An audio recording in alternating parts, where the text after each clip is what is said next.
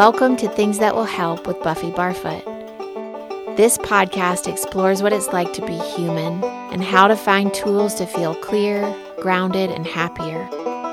The weekly theme will be simple as well as rich and something you can apply to your real life. The human stories ahead do not negate the hard or the dark, but rather point to the lighthouses along the way. This is Buffy.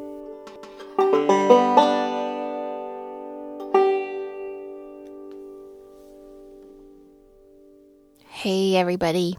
Welcome to Things That Will Help podcast. It's so hard for me to believe that I've been recording this podcast for two years now. What a growth experience for me, and it's been such an honor and a privilege to be with you. And I know many of you listening have been here since the very first episode.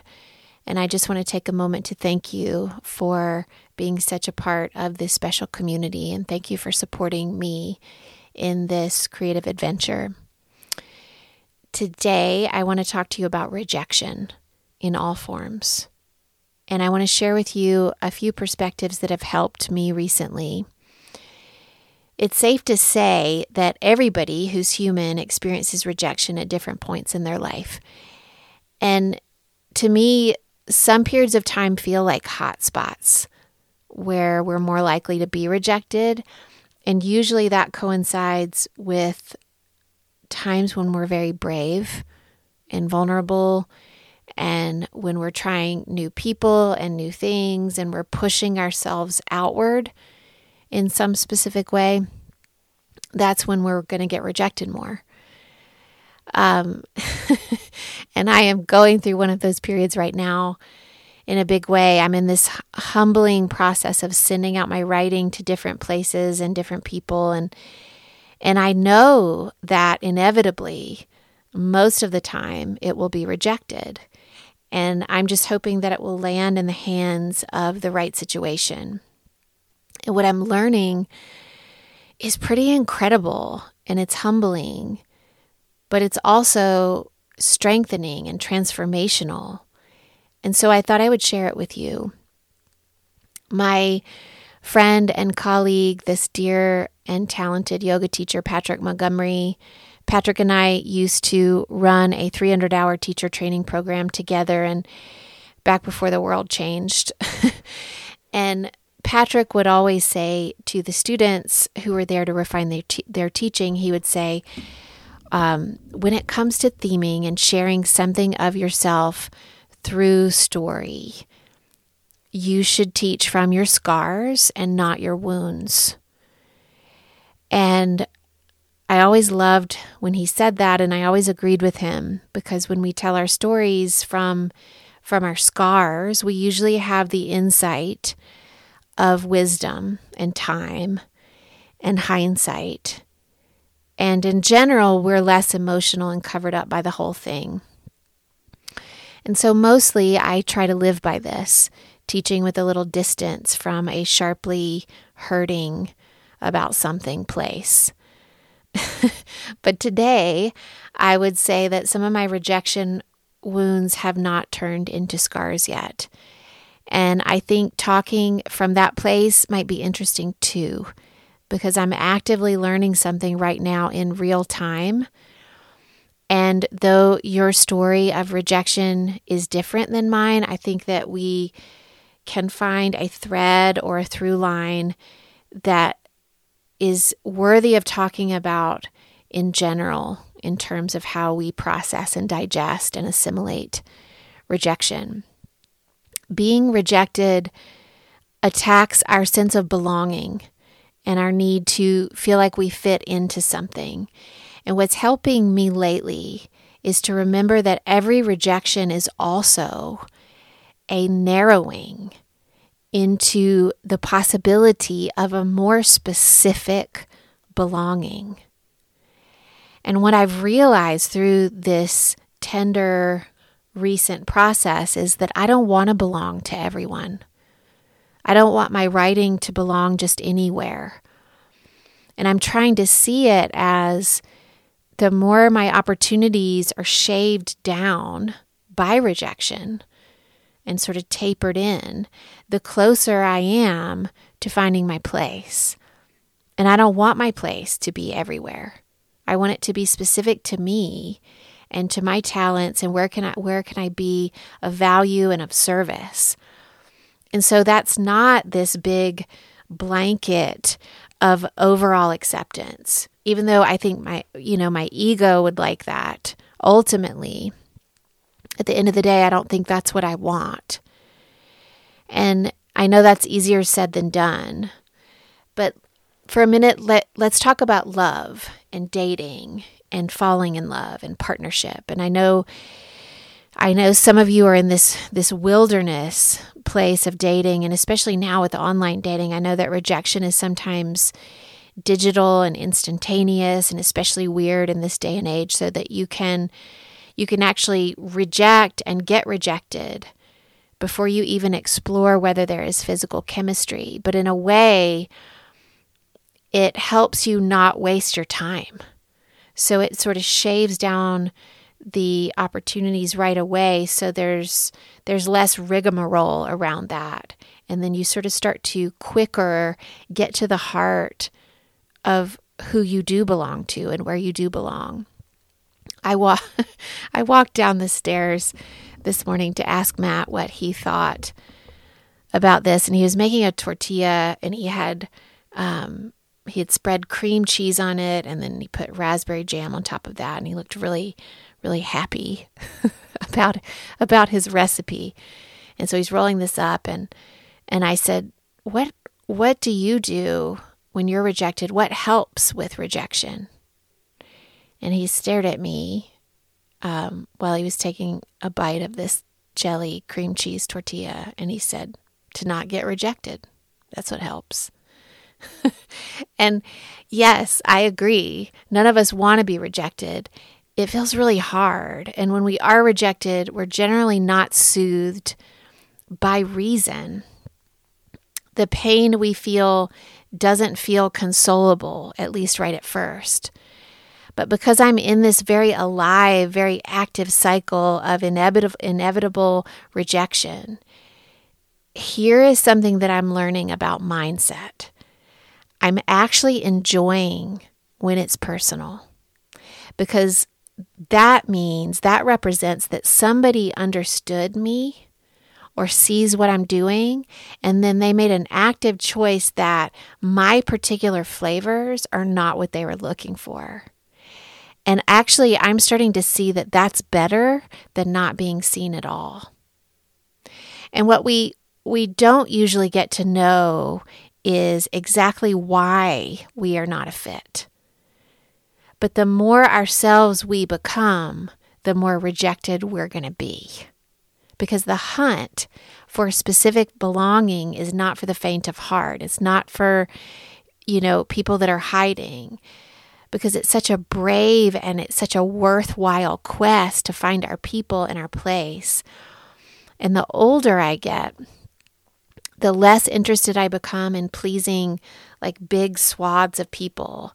And the more intrigued I become in this small boutique size belonging, belonging where you can really be your own strange little specific birdhouse. I was talking to a good friend of mine yesterday, and she works for an amazing organization here in Denver.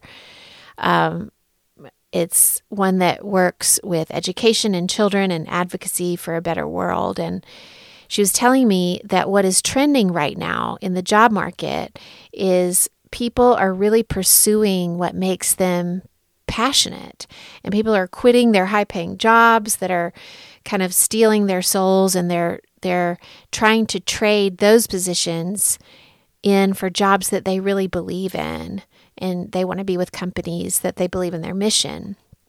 So, my friend is working for this amazing organization with this heart centered mission, and they have this job opening. And she said that hundreds of resumes are flooding in, and so many of them, most of them, are people who are overqualified. But they are willing to take this big pay cut to be part of this really special mission. And she said that she was going to have to reject so many amazing people, mostly because they're too qualified. And so it was a good reminder for me that we're not privy always to the whole story of why we're being rejected. And it's almost always about fit. And I think it's less about lack or ugliness or all the things that our low self worth cooks up in our imaginations. And because I'm getting a lot of rejection practice, I'm I'm starting to feel I'm getting better practice at feeling pretty immediately a kind of like, okay, oh good. I'm that's ruled out. That person's ruled out. So I get to keep turning to more and more specific people to find a magnetic connection. And that fit will ultimately be more satisfying. And when we really do find our people and our place, it's going to feel sweeter than just kind of a general overall acceptance. Because I'm going to tell you if you try your whole life to please everybody and to fit in everywhere, and if you try to mainstream yourself, first of all, you're going to be exhausted. And also, your potency and your art and your uniqueness is going to get so watered down that you won't even be interesting anymore. And none of us want that. So I think we got to keep working on our weird birdhouses. and the the reason I'm on birdhouses right now as as like a visual image of our kind of little weird artistic souls is this morning um, on the way to school Otis played the song Birdhouse in My Soul by They Might Be Giants. I don't know if you know that song. It's just just I love it and it catapulted me back to early college. And it's written from the perspective of a nightlight talking to the observer in the room. And it's just such a strange and beautiful song. And so I've been thinking about birdhouses all day because they are they're tiny and they're decorative and, and many of them are so detailed, but they don't have a lot of room. And not everybody, not all the birds can fit in them. Um, but sometimes a bird will come and they'll stay for a little while and they'll pick and eat and then leave. And if they leave, they don't leave because the birdhouse isn't beautiful or special. They leave because they're also in this big life and they're juggling a million other things in a day. And so here we are, we're making these beautiful little lives for ourselves. And people and opportunities come and visit us there in our in our worlds. And sometimes we get lucky and our worlds intersect for a little while or even a long while. And we can try to embrace whatever is beautiful in those times and continue to mine our craft and to make these spaces for connection. You know, um, in Google Maps when you're looking at at the map and you scan over, you like move the page over with your hand to see a street or an area that's not on your route, but you need to see something else. A button will pop up as an option, and that button says recenter. And you can press it, and then it takes you back to the center of your route. And I love that button. I always think about that button when I get rejected or when something knocks me off track because the the hurt, the wound takes me off map for a little while, makes me feel sad and less than. And it takes me like into the roads of, you know, wanting to quit and low self esteem and questions like, where do I belong and who do I belong to? You know, all those roads. But then that button will pop back in my mind recenter and that recentering takes me back to my route. It takes me back to my birdhouse and back to the, the specificity of my weirdness and how I know now, even through these disappointments, because they're real too. All those feelings are real. but how I know that I really only want a small and mighty and very specific belonging. Um, I'm going to tell you another story that is also sort of in the rejection camp, but a little bit different. Um, so, a little bit of background on this story. I um, I've been lately a little burned out with just mothering and having two small kids all the time and, and the toll that COVID has taken on all of us. And also the unexpected kind of evaporation of my yoga teaching and all that's transpired in the last couple of years. A lot of burnout has built up for all of us, myself included. And so, a long story shortened, I was talking on the phone to my sister in law, Christy, and um, I was telling her all this, and, and she just out of the blue offered to come and stay at our house with our children while Matt and I went on a grown up vacation just for the two of us for a solid week. And I just never even thought that that was a possibility. Um, and when she offered this, it was also kind of on one of my weariest days as a mother. And I just started weeping.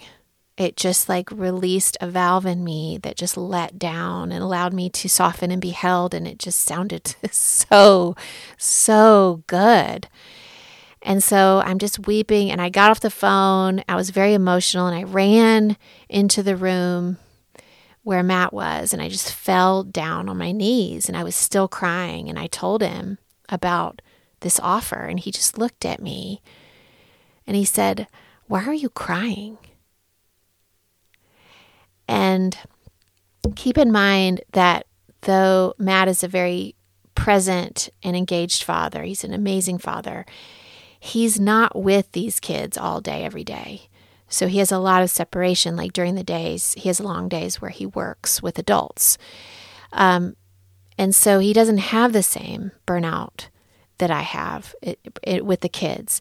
And so I, but I just had this moment when he said this, why are you crying? I just had this moment of feeling absolute rejection. And I thought, do you even know me? Like, have you have you seen what I've shouldered? Like, what do you mean? Why am I crying? Why don't you know why I'm crying? And so I just crumbled, and it felt really lonely. And all of this happened internally really fast. And I thought, well, you don't want to go. Like, you don't think I deserve to go. And, you know, it was it was a it was just kind of a crack in the in the moment where I just was paralyzed. And a little bit of time passed.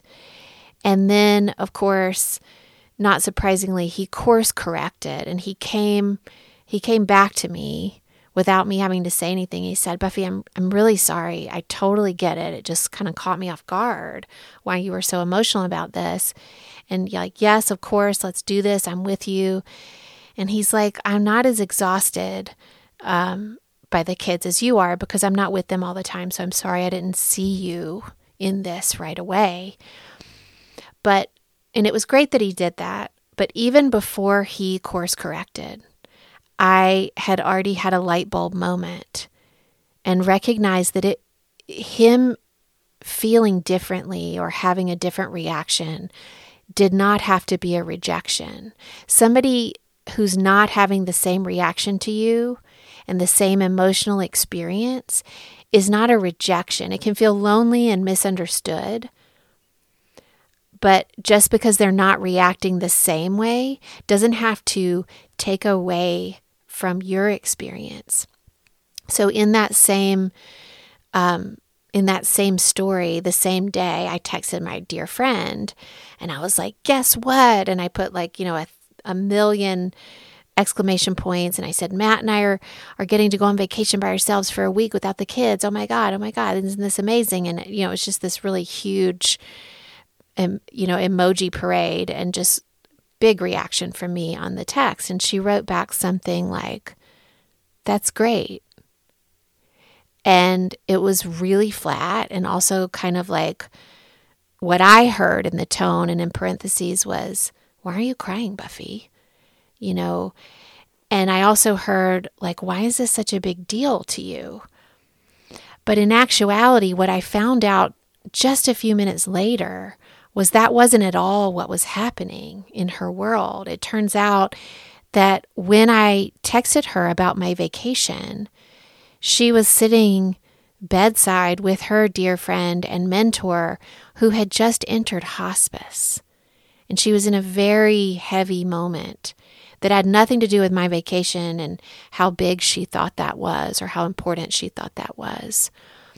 So you see, we never know when we put ourselves out and we share and we send away our stuff and we invite people to our little birdhouses that we spent so much time building. We never know where they are in their day. And their reaction more depends on where they are than where we are. And so I think it's important that we remember that we are the center of our world, but we're not the center of other people's. And to know this is a gift, I think, not a letdown. It's a fact that should soften us in some ways and help us turn back to tend to ourselves in really sweet ways. So, my remedy to rejection for now, in this kind of raw process that I'm in, and my remedy to feeling vulnerable and exposed is to just keep crafting and carving out what we are up to in this heartbreaking and beautiful world. The one thing that we can't do is stop. We keep sharing and showing and sending in our submissions and not thinking so much about making our skin thicker as much as we do think about becoming more excited about the belonging pool that's getting more interesting and more curated. Not trying, not not putting yourself out there not making some kind of brave effort has a much different sorrow. And it's a sorrow that is bitter and resentful and and has a lot of regret. And that's not helpful to to put your birdhouse out of business. And I believe that if we keep putting ourselves out there and we keep becoming more and more ourselves, we will magnetize the right people and the right places. And I think it's just a matter of time. We're not meant to attract everything. So we have to stay patient and we have to wait for what is ours. And I believe that it will become apparent in whatever time it takes. And in the meantime, while you wait, you keep working on your masterpiece the masterpiece that is your life, your daily, messy, glorious, falling apart, shining, joyful, sorrowful life. And the more yourself you are, the better people you're going to find. I'd like to leave you with a Richard Bach quote. This is from the book Illusions. He says, A magnet is not anxious about how it works. It is itself, and by its nature, it draws some things and leaves others untouched. I'm so grateful to you, dear listeners. You are a lighthouse for me. This podcast continues to fill me up and give me purpose and helps to make me feel alive in the world. I hope that it's helpful to you too. So thank you. Um, if you are enjoying things that will help podcast and it's helping you, please become a patron. The smallest amount each month helps and keeps this little birdhouse going. The information for that is in the show notes. Much love.